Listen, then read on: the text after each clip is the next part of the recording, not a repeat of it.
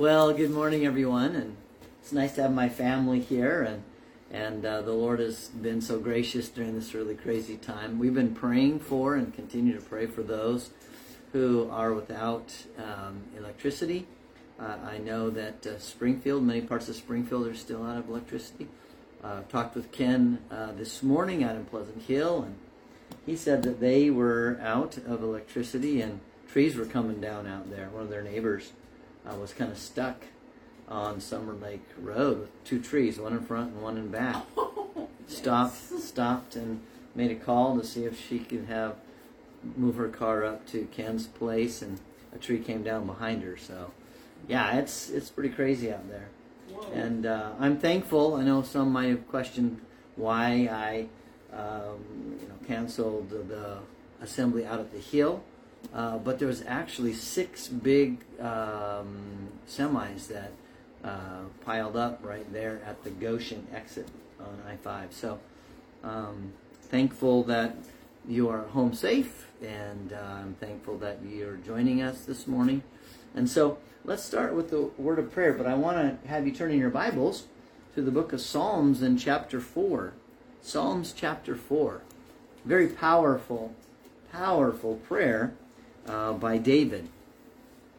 And I so appreciate uh, David in his, uh, his prayer life. Psalms chapter 4. Answer me when I call, O God of my righteousness. You have delivered me in my distress. Be gracious to me and, and hear my prayer. O sons of men, how long will, will all my honor become a reproach? How long will you love what is worthless and aim at deception? But know that the Lord has set apart the godly man for himself. The Lord hears when I call to him. Tremble and do not sin. Meditate in your heart upon your bed and be still. Offer the sacrifices of righteousness and, and trust in the Lord. Many are saying, Who will show us any good? Lift up the light of your countenance upon us, O Lord. You have put gladness in my heart, more than when your grain and new wine abound. In peace I will both lie down and sleep. For you alone, O Lord, make me dwell in safety. I, this is such an amazing passage because we know it's a prayer. David is actually writing this as a song, but it's also a prayer. Verse 1 Be gracious to me and hear my prayer. And he goes on and he speaks of uh, prayer to him throughout this psalm. But here's what I really love he has absolute confidence that God's going to hear his prayer and that God is going to answer it. And he compares the sad uh, life of those outside of Christ. Verse 2 O sons of men, how long will my honor become a reproach? How long will you Love what is worthless and aim at, de- at deception. But know that the Lord has set apart the godly man for himself. The Lord hears when I call to him. How important that is then for us to realize that God listens, God deeply cares for us, and God will answer. When we ask in faith, God will answer. And of course, verse 4 and 5, the beauty of uh, the man of God, um, choosing to fear not, but to meditate on God's word, and then be responsive in laying down his life in sacrifice as he trusts the Lord. The final thing here that I think is so amazing is is uh, verse six. He says, "Many are saying, who will show us any good?" You know that's rather interesting. As life gets more and more crazy and more chaos, it's interesting that people are seeking that which is stable, that which is good, that which is is uh, something they can put their trust in. And then he goes on to say, uh, "Lift up the light of your countenance upon us, O Lord." Well, you know, when the Lord shines on us, when we look into His Word and we receive it and we live it, then people can see light. Then people can have hope. And so, uh, I'm so thankful for that. So again, uh, there are many without power. We need to be praying for them. Uh, Sharon and I and and uh, uh Jake and Lexi were able to attend the Alvadore uh, assembly, and uh, it was only just a few minutes away, thankfully.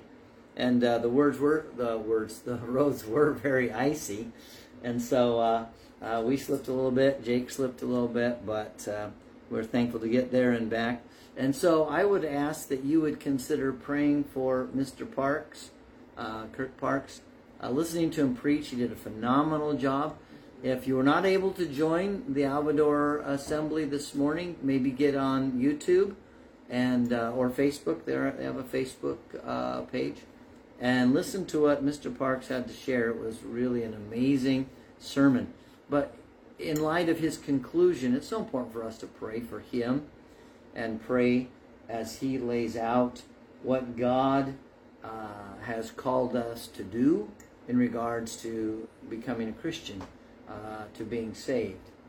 Um, the question is, Sirs, what must I do to be saved? You know, that's what the, the Philippian jailer asked. What a great question. And Kirk is going to lay that out for the folks there. So we need to pray for his wisdom uh, and also, too, for his, his strength of character as he preaches and teaches those things. There might be some, I hope not, but there might be some that would not embrace the truth of what he'll be sharing. So let's pray for Kirk and Melissa and pray for the, the folks there at Alvadore. Lots of good folks there. So we just pray that they'll hear the message and uh, examine themselves. As I would continue to pray for the Pleasant Hill congregation, that we'd continue to grow and become the people that God has called us to be. Those who are being sanctified uh, by the Spirit through faith in and of the Lord Jesus Christ. Uh, if there are any other uh, prayer requests, if you'll text them to me and then we, Sharon and I, can put them out on the wire, uh, that would be great to the Pleasant Hill uh, prayer page, prayer uh, chain. That would be great. So, are there any prayers that you you might have this morning? Um, I don't know if you guys can hear me. Um, I would like prayers for a coworker of mine. Um, by the name of Ben uh, Fromdahl. I feel like I'm making inroads with him, and I would like prayers that his heart might be open. Um, he's a really nice guy. Um, seems to be genuine and uh, haven't gotten to the point of spiritual conversations, but uh, I think at some point I will be able to get to that point. So just prayers for him, prayers for open heart, um, prayers for me that I'll be able to say the right thing at the right time that he would be um, willing to listen. Mm-hmm. So prayers for Ben. What was his last name? Fromdahl. Fromdahl, yeah. a co-worker of Jacob's. That uh, Jacob was praying that God would open his heart. There'd be an open door of opportunity with him. So uh, that would be great. Okay. Uh, also, too, as I uh, uh, have gotten the uh, the visa for Belarus, my heart is desired to get there in March. I've reached out to a few folks. They're excited that I'd be coming and visiting. And so, anyway, if you would be prayerful about that, that that would all work out the way God would have it planned, I would appreciate that. So, any others? For Ryan at work? Oh, yes.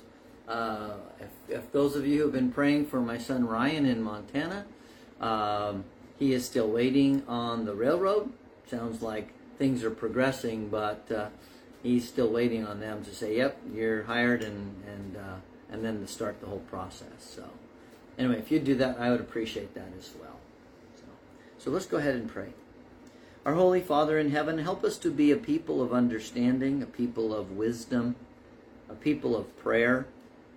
So thankful for David in, in his Psalms that as he has written so many of these psalms as actually not only a song but uh, also his prayer to you. And uh, lord how uh, it is awesome we can hear how he prayed. And father he has a heart uh, a heart uh, after god's own heart.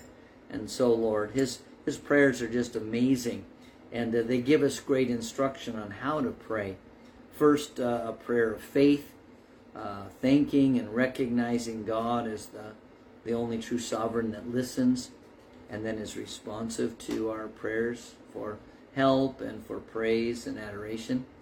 And also, too, Father, for uh, prayers that petition God to shine upon His people so that they might manifest His goodness and His kindness and truth uh, to those around them. Lord, Jacob's prayer is, is just that same prayer that we would be prayerful for his co-workers, particularly one of the co- co-workers uh, named Ben, uh, that he has been making really good inroads in and developing that trusting relationship, and pray that his heart would be open to hear the message of the gospel. And Lord, for uh, uh Ryan, uh, Father, that uh, his seeking to get a job and a career with the railroad, which would provide well for he and his family we'd ask, Father, that you would grant that uh, prayer as well. Uh, Lord, uh, I also want to be prayerful for Oregon Family Camp. I've been reaching out to men uh, who I believe would be excellent preachers uh, for uh, the theme this year of hope. And I would ask, dear Heavenly Father, that you, Lord, would open hearts of those who you know can do the job and do an excellent lesson on the hope that we have in your Son, Jesus Christ. We ask these things in Jesus' name. Amen.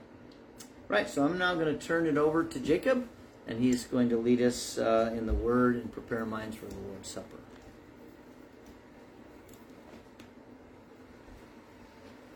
Well, good morning, everyone. Morning. Um, wow, that sounded very. Good morning, Jacob. Uh, I'm going to be in Colossians uh, chapter 1 today. Um, starting in verse 13. Um, I've been thinking about a lot about freedom, and um, over and over and over again at work, there's always a conversation of um, how complicated life is and how awful life seems to be and how things are going with the government and just everything is so negative and I'm just horribly glad. Actually I'm amazingly glad. That was, that's probably the better adjective um, for the freedom that we have in Christ and that um, uh, circumstances right now don't define my attitude. And it's Amen. extremely um, peaceful um, so verse 13 it says, For he rescued us from the domain of darkness and transferred us to the kingdom of his blood, beloved Son. So, no longer am I in that domain of darkness, and many of us are um, no longer in that domain of darkness, that negativity. Um, we're in the, the kingdom of his beloved Son, and we have that freedom. Uh, reading on, in him we have redemption, uh, the forgiveness of sins. Uh, he is the image of the invisible God, the firstborn of all creation.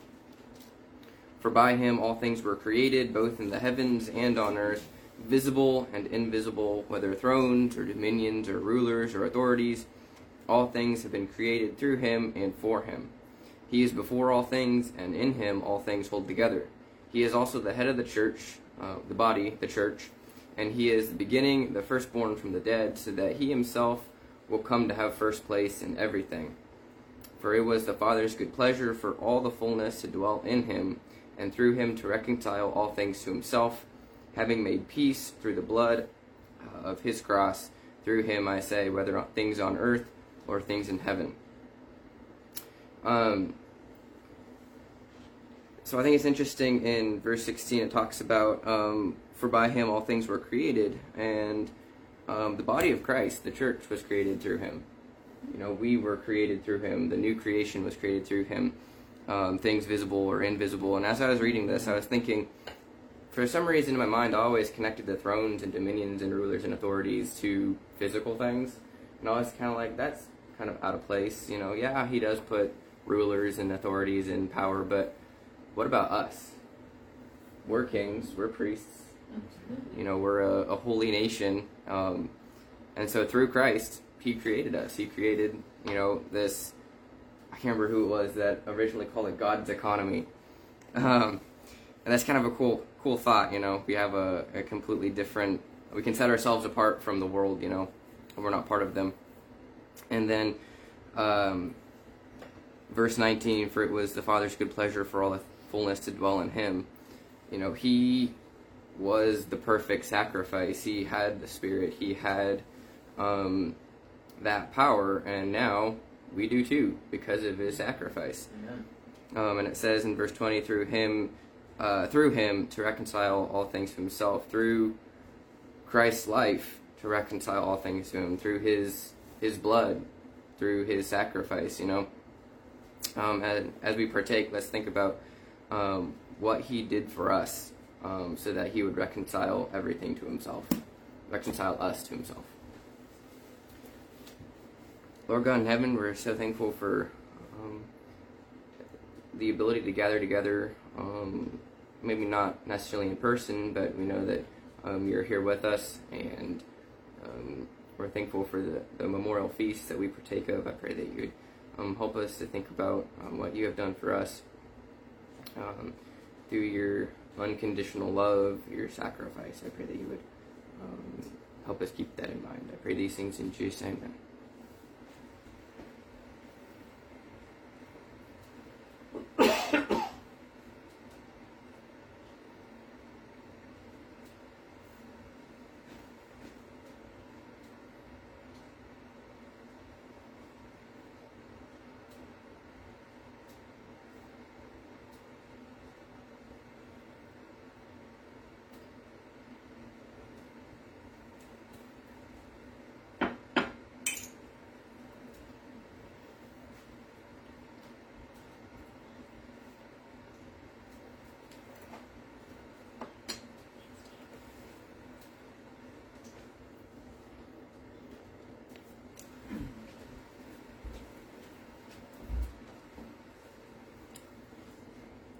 Thanks, Jacob. That was excellent.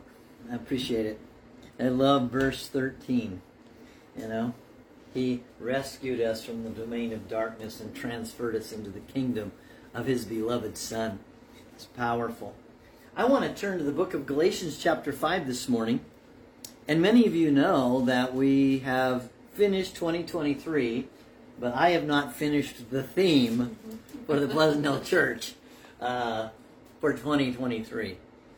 And remember, we started a, a mini series on faith, on faith that brings about the victory over this world. And in the book of Romans, in chapter 8, I love the statement that it says that we overwhelmingly conquer through Him who loves us uh, and, and, and gave Himself for us. And that word, uh, overwhelmingly conquer, means a decisive victory has been won, and we are participating in that victory through the sacrifice of Jesus Christ. And it's powerful to realize that it's by faith that a man or woman is justified. It's by faith that a man or a woman is sanctified. And so we need to recognize that this faith that overcomes the world is the very faith that Jesus Christ possessed. For he said, I have overcome the world in, in his uh, um, communication with his uh, apostles right near the end of his life. I mean, just hours really before he was to be killed.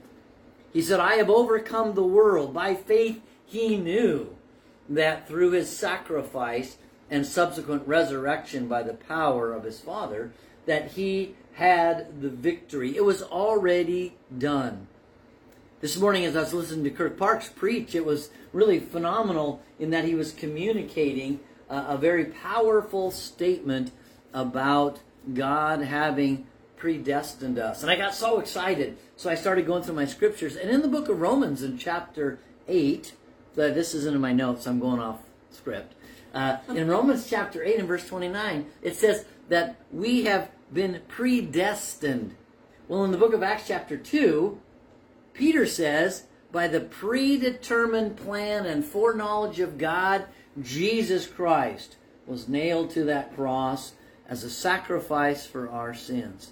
Now, notice that word predetermined plan and foreknowledge of God is a derivative of what we would read in Romans chapter 8 and verse 29. That those he foreknew, he also predestined or predetermined the plan by which they would be saved. And so by faith, Jesus Christ confidently went to the cross. Was there great pain? Was there great suffering? But we notice Jesus in those last hours powerfully communicated a man that was absolutely sure. And his heart was given to deep and abiding concern for the women on the road up to Golgotha, and then for those soldiers who were ignorant of God's great plan of salvation for them, and for those evil, and it's true, they were evil, evil Jewish leaders at the time that decided out of jealousy to kill him, to murder him. He asked that God would forgive them. And of course, the thief on the cross, his mother, and his disciple John. We see the power of love because of Christ's great faith. The power of love that touched the hearts of those Roman soldiers that rendered people from that point on so that Stephen would even remembering his amazing Christ and King in his martyrdom ask that God would forgive those who are doing that to him. What a powerful, powerful man of faith Jesus Christ was. A man of faith, because of that faith, loved God his Father intimately and loved his bride who was to be intimately, to give his own blood for her, that she might receive, that we might receive the Spirit of holiness, the Spirit of Christ. So this morning's lesson is titled The Faith of Christ Produces the Love of Christ. I want to finish this series of the fear of God with the love of Christ.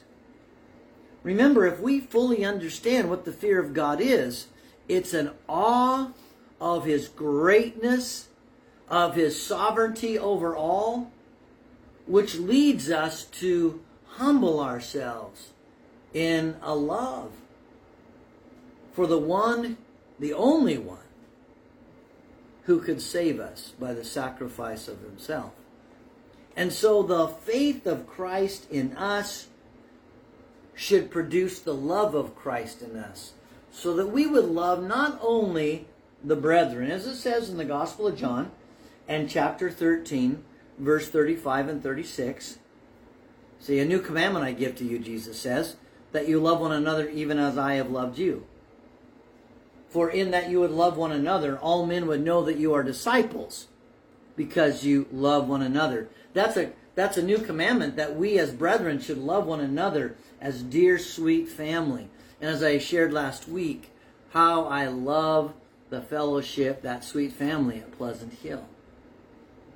I feel and experience and know the love of Christ through them and through many other brethren around the country, uh, Mike Ferguson, uh, uh, Joey Starkey, his, his sweet wife Andrea, and so many others, experiencing that love that only the family of God can experience. It's the love of Christ. But you know, the scripture teaches, as we'll uh, share in another lesson uh, in the coming weeks as we close this theme, that the true man or da- true uh, son or daughter of God will love their enemies and pray for them and do good to them. For that is a true measure of the love of Christ, the love of a son or daughter of God.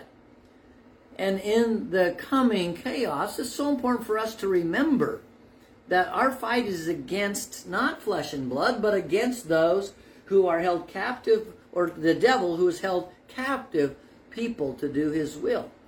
We're supposed to be warring against the devil, to love those who are being held captive by the devil. So, brethren, let us begin this morning by looking carefully at several passages of Scripture in the book of Galatians and Romans.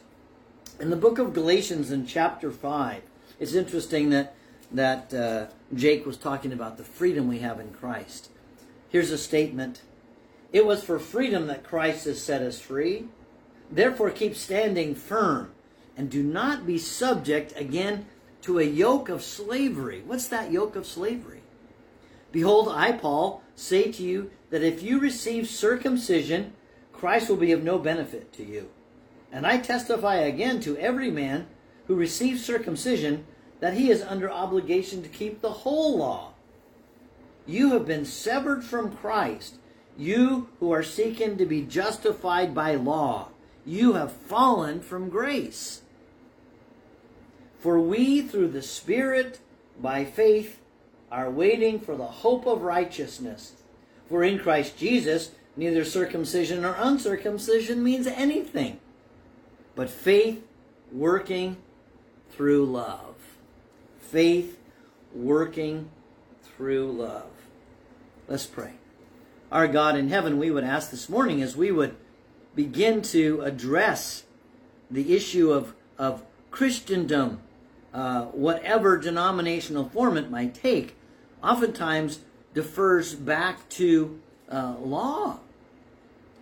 And the only other option, it seems, in the minds of those who are a part of Christendom is licentiousness, not recognizing the true meaning of what faith is, particularly the faith of Christ. And so I'd ask this morning that you would help us to realize that it's by the faith of Christ that the love of Christ can then be manifest in our bodies to each other and to those around us who are not yet Christians. I would ask this in your Son's name, Jesus. Amen. In my first point, I want to share with you that the law of Moses, or law keeping, the do not handle, do not taste, do not touch, does not work. It's destined to perish with the using, it says by the Apostle Paul in the book of Colossians in chapter 2. It's important for us to recognize then that law keeping or list keeping or expectations that are not of a scriptural standard are never going to produce the righteousness of God or the love of God. Only the faith of Christ. And so, let's begin at looking in this once again. As we take a closer look in this passage of Scripture, in verse 1, he says, It was for freedom that Christ set us free. Therefore, keep standing firm and do not be subject again to a yoke of slavery. The Apostle Paul is warning them not to go back to Judaism, not to go back to the, the law keeping that was mandated there. And so it's important for us then to look down at verse 4. He says here, I testify again to uh, verse 4. You have been severed from Christ, you who are seeking to be justified by law. You have fallen from grace. You see, the law could never make anyone holy. Now, the law itself was holy and righteous and true. But as those who have studied carefully the purpose of the law, the purpose of the law was not to impart life. In fact, the scripture says the law was never intended to impart life, but rather that it would be a tutor to lead us to Christ that we might be saved through faith. Again, that's in Galatians in chapter 5, uh, or excuse me, chapter 3, near the end of chapter 3. Galatians was devoted to helping people understand that law keeping is death. And it's important for us to realize that law keeping is death. And unfortunately, so many Christendom denominations require certain things be done, otherwise you are unworthy. the reality is, is that if we have faith and we are faithful to the one who created us, we will respond to him in faith and in love as he calls us to himself through the gospel. There's not a do not handle, do not taste, do not touch in that. But rather a heart that wants to who please God in every respect. You see, faith is completely different than law.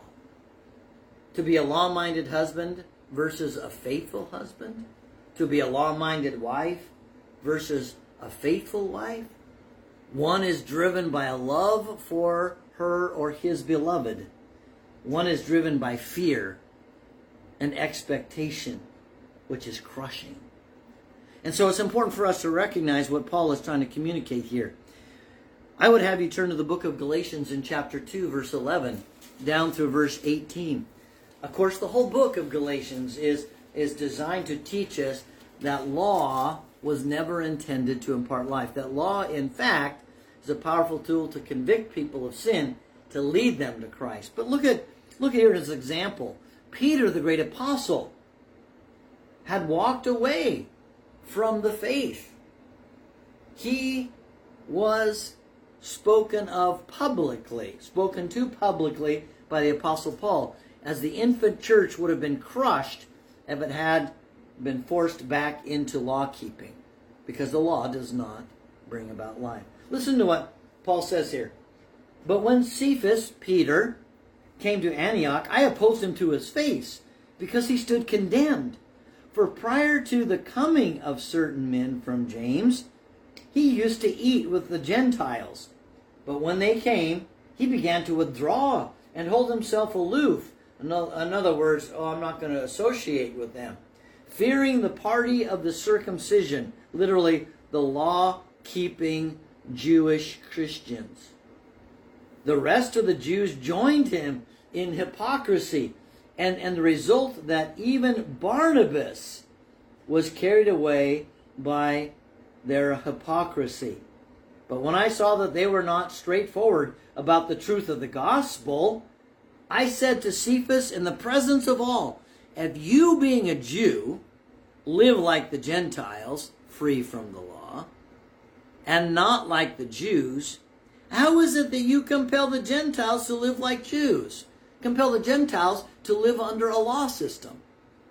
And then he goes on and says, We are Jews. He's speaking of himself and Peter and others who are Jewish but have converted to, to Christianity. They're still Jewish people, but they've understood that Jesus is the Christ of God.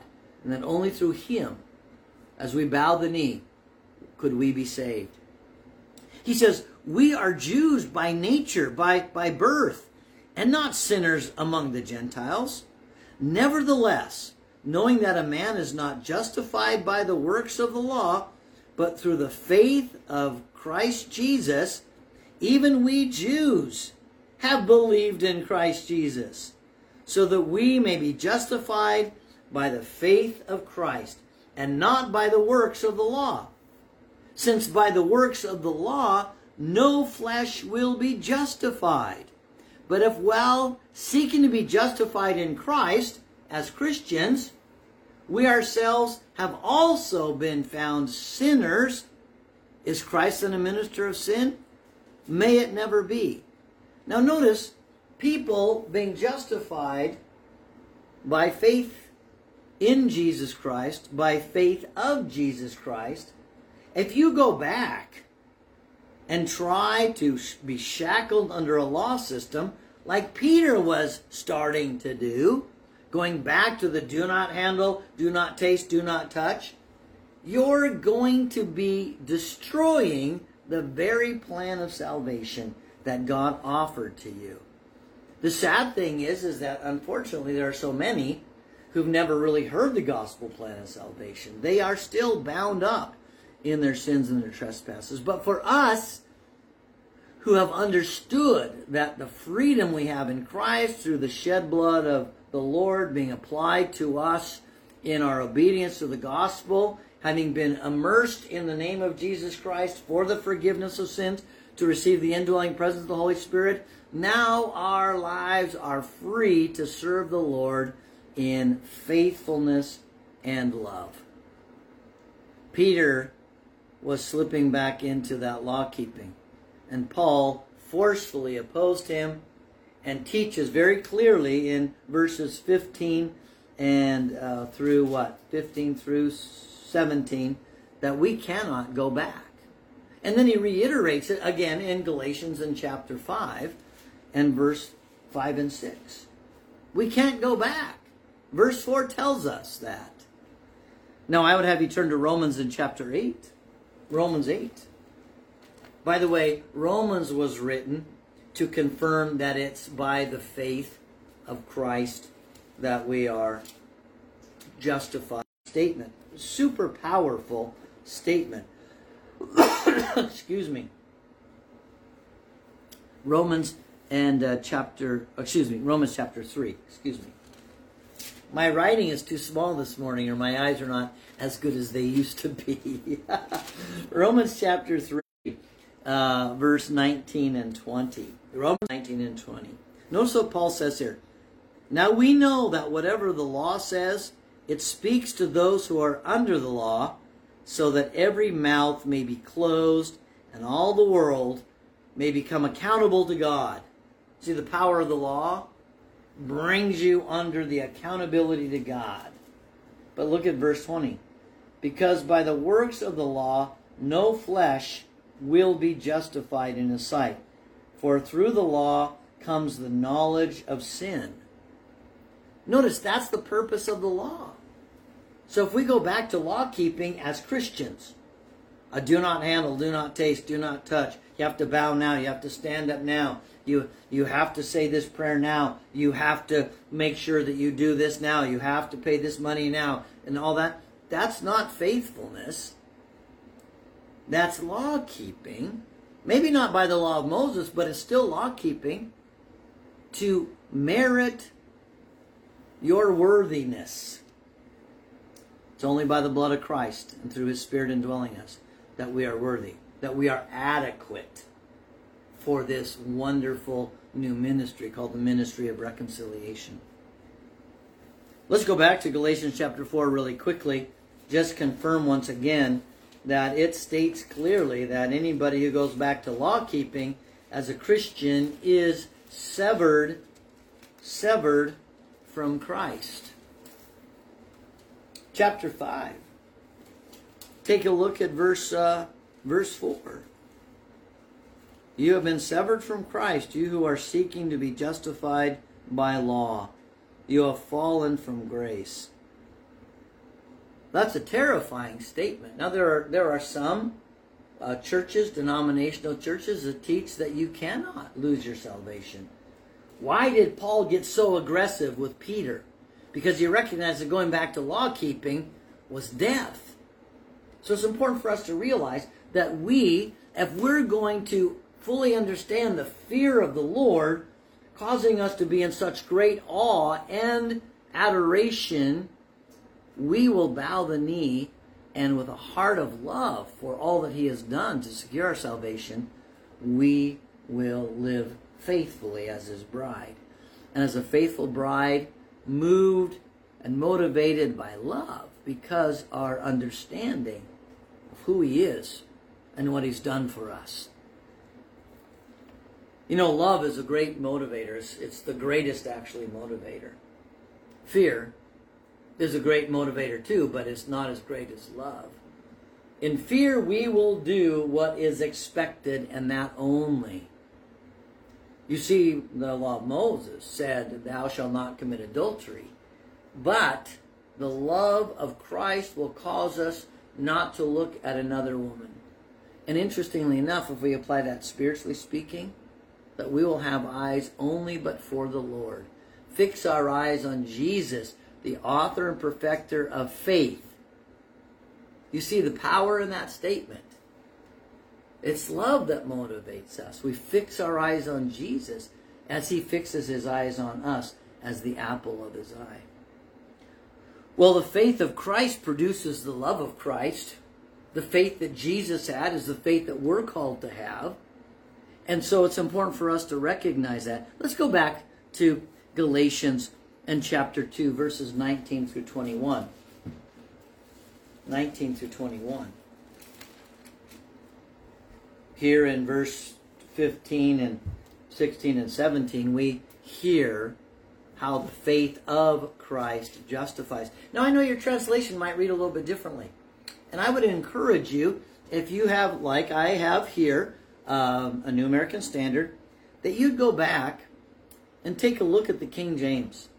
And in the King James, it's rather interesting because in verse 15, it speaks of, uh, excuse me, verse 16, it speaks of um, we're not justified by the works of law, but through the faith of Christ Jesus. Literally, that is in the genitive case, meaning Christ's faith. We, possessing Christ's faith, are justified, made innocent. before the Father. And then again in verse 16, uh, so that we may be justified by faith, faith of Christ. So, now I want to take a look at verse 19 and 20 of Galatians 2.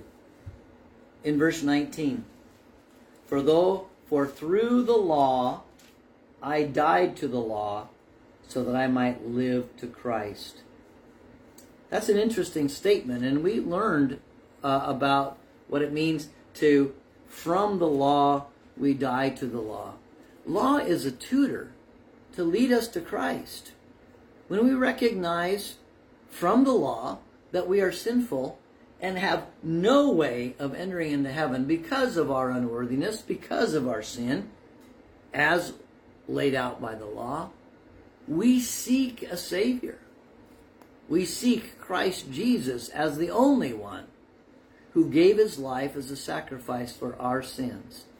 So notice the law actually drives us to a right relationship with Christ Jesus our Lord. How important that is then to recognize the law's purpose is to drive us to Christ Jesus. And in fact, I don't have it in my notes, but look quickly turn with me, if you would, to the book of Galatians in chapter 3.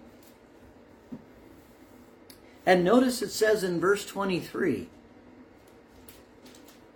Galatians chapter 3 and verse 23. But before faith came, we were kept in custody under the law, being shut up to the faith which was later to be revealed. Therefore, the law has become our tutor to lead us to Christ, so that we may be justified by faith.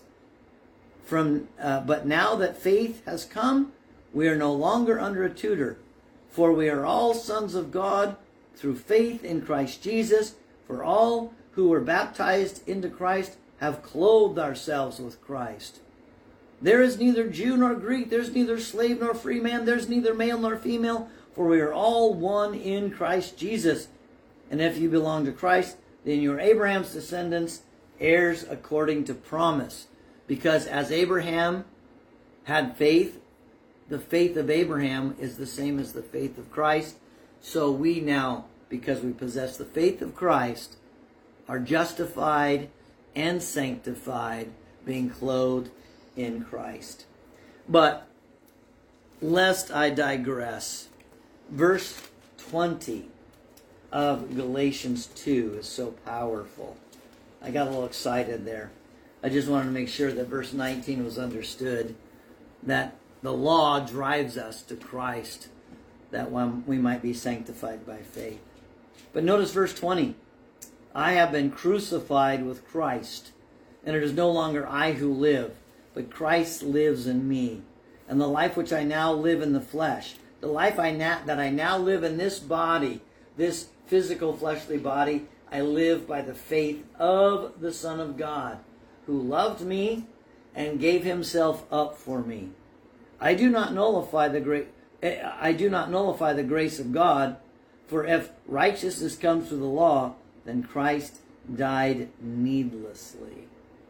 You see, it was through the blood of Christ and his subsequent resurrection after the, the burial that we now, as we participate in his death, burial, and resurrection and immersion, now we can walk in the faith of Christ. And they're saying, well, where's the love of Christ in all of this? Well, that's a great question. Um, let me have you turn back really quickly to Romans chapter 3, verses 21 through 28. Again, as I shared before, Romans was written, also written, to confirm that it's by faith and not by the works of the law that a man is both justified and sanctified. But in Romans chapter 3, verses 21 through 28, it is confirmed that it is by faith. Excuse me. But now, apart from the law, the righteousness of God has been manifested, being witnessed by the law and the prophets. In other words, the law and the prophets spoke of the faith of Christ, spoke of the Messiah and our following him in his footsteps faithfully. Notice it says in verse 22 even the righteousness of God through faith of Jesus Christ for all those who believe. For there is no distinction, For all have sinned and fallen short of the glory of God, being justified as a gift by his grace through the redemption which is in Christ Jesus, whom God displayed publicly as a propitiation in his blood through faith. This was to demonstrate his righteousness, because in the forbearance of God, he passed over the sins previously committed for the demonstration, I say, of his righteousness at the present time, so that he would be just and the justifier of those who have the have the faith of Jesus. Where then is boasting? It is excluded. By what kind of law? Of works? No, but by the law of faith. For we maintain that a man is justified by faith apart from the works of the law. Not only do they maintain that, but I maintain that, and anyone who understands how God operates in regards to uniting us with his Son in his death, burial, and resurrection, having been cleansed by the blood and raised up to walk in the newness of life by the Spirit, now we have the power to walk just as Jesus walked and still walks, serves as our intercessor. You see, everything that Jesus did on earth was by faith, which produced a love for people. I mean, I, I could go for hours this morning, and I know that you have other things to do, like uh, stay warm. But it's important for us to recognize that through the faith of Christ, he was able to love the unlovable. On the cross, as I shared earlier, he loved that man beside him that was cursing him with vile things. And yet, when he realized who Jesus was, that he was the Christ, the Son of God, he said, Jesus, remember me when you come into your kingdom. And he said, Today you'll be with me in paradise. You see, I think he actually even said, Lord, Lord, remember me when you come into your kingdom. And Jesus granted him salvation. Notice he had a change of heart. He believed that Jesus was the Christ, was the Lord, and knew that he on earth had the power to save. Now, as we bow the knee and confess him as Lord and are immersed into Christ, we too then receive the forgiveness of sins. We then receive the Spirit by which now we can walk in the newness of life. Well, as we take a look at Galatians 5, where we started, in Galatians 5, verse 5 and 6, very, very powerful, powerful passage communicating the great provision of Christ Jesus. Verse 5 and 6 For we through the Spirit by faith are waiting for the hope of righteousness. You might want to go back and look at that uh, again as it's actually uh, written in the Greek language, where it says, uh, For we through faith are, are waiting for the, the absolute confidence of righteousness in the Spirit. For in Christ Jesus, neither circumcision nor uncircumcision means anything, but faith working through love. Notice the confidence that we have as we wait, as God does his regenerative, regenerative work, the work of renewal through the Holy Spirit, as it says in Titus, after we're immersed, guarantees that we will grow into the magnificent character of Christ as we walk by faith. And therefore, he says, by faith working through love. Notice faith working through love. Whose faith? Jesus Christ's faith. The faith of Christ saw all people not as enemies, but he saw people as being held captive by the devil to do the devil's will and were.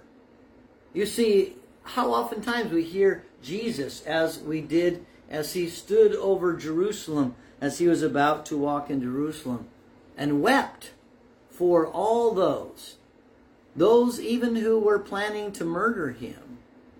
He wept and he says, How often I desire to take you under my wing as a, as a hen takes her brood under her wings in love to keep them warm and protected.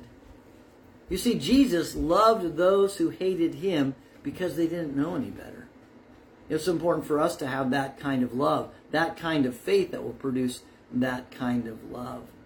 And so notice we actually see people in the New Testament that understood the faith of Christ and understood that it was only through the faith of Christ that they were able to produce the magnificent works, the magnificent heart of love that Jesus Christ manifests. Turn with me to, and there's many places. I'm just only going to turn to one uh, for the sake of time this morning. But First Thessalonians chapter 1. Here's a beautiful passage of Scripture about the power of the faith and the love of Christ manifest in his church. So he says here, Paul writes to them, and beginning there, oh, we should probably start in verse 2 instead of verse 3. Verse 2 down through verse 5. But we give thanks to God always for you, mentioning, mentioning uh, you in our prayers, constantly bearing in mind your work of faith and labor of love and steadfastness of hope in our Lord Jesus Christ in the presence of our God and Father. Knowing, brethren, beloved by God, his choice of you. For our gospel did not come to you in word only, but also in power and in the Holy Spirit and with full conviction, just as you know what kind of men we proved to be among you for your sake. And if you were to read on, in fact, let's go ahead and read on. We have a few moments left. He says, You also became imitators of us and of the Lord, having received the word in much tribulation with the joy of the Holy Spirit, so that you became an example to all the believers of Macedonia and Achaia. For the word of the Lord has sounded forth from you, not only in Macedonia and Achaia, but also in every place your faith toward God has gone forth, so that we have no need to say anything. You see, the faith of Christ in them produced that amazing love of Christ, that absolute confidence of hope, so that they went forth and shared with other people to where their witness, the manifestation of faith and love, went throughout the known world at that time. That's powerful. The power of the faith of Christ will produce the sacrificial love of Christ. And if we will but embrace the truth that we are sons and daughters of God, filled with the same exact Spirit of God that filled the body of Jesus Christ when he walked this way, and that by his faith, absolute confidence in God's promises, he did exactly what God called him to do to secure our salvation. Have you read the New Testament and Old Testament to understand who you are in Christ Jesus? The bride of Christ, great heroes of the faith. So, by that faith of Christ, like Jesus destroying the Goliath of Satan, so we too have the power in Christ through faith to love people so that they would be pulled out of hell pulled out of the clutches of the devil that they too might experience this amazing love. Remember, love is patient and love is kind. It's by the kindness of God that people are brought to repentance. The kindness of God is a manifestation of the love of God. And we're able, in the love of God, have the same love that Jesus had for others. I remember when I was in sin, I remember that I was totally unworthy. I remember that I had no hope in this world. But I remember that as I read the scriptures, I understood that only through the gospel plan of salvation, only through the love that's manifest in the gospel plan, could I be saved. Brethren, it's so important for us in the next two lessons that we'll do to close out January and close out 2023 that we understand the love of God and that we possess the Spirit of Christ and we can choose the faith of Christ. Therefore, we can love as Christ loved. And so, I appreciate you being here this morning. I'm thankful for Uh, Jacob's starting a fire here to keep us nice and warm. We pray that God would grant that your electricity would come on for those of you who don't yet have it. And we pray that soon this uh, this uh, ice apocalypse will go away and we can get back to seeing each other face to face. Thank you for joining us this morning. Let's close in a word of prayer. Thank you, Father. Thank you so much for the blessing of your word. Thank you that we recognize that, that law keeping is hopeless and actually leads to death. Pray, Father, that we would understand your great love and your great faithfulness as manifest in your Son, Jesus Christ. Recognizing that we too have been crucified with Christ, and now we can walk by the faith of Christ, and we can love just like Jesus Christ. Not only the brethren, but those not yet yours. Help us to remember and seek and understand that this is truly the manifestation of the fear of God, a reverential fear of your sovereignty and your eternal love manifest to us through the gospel. We ask that you'd help us to see this and understand it and apply it in the year to come as we build our hope, our confidence in you, we pray. In Jesus' name, amen. All right. Have a great Lord's Day, and Lord willing, we'll see you Wednesday night here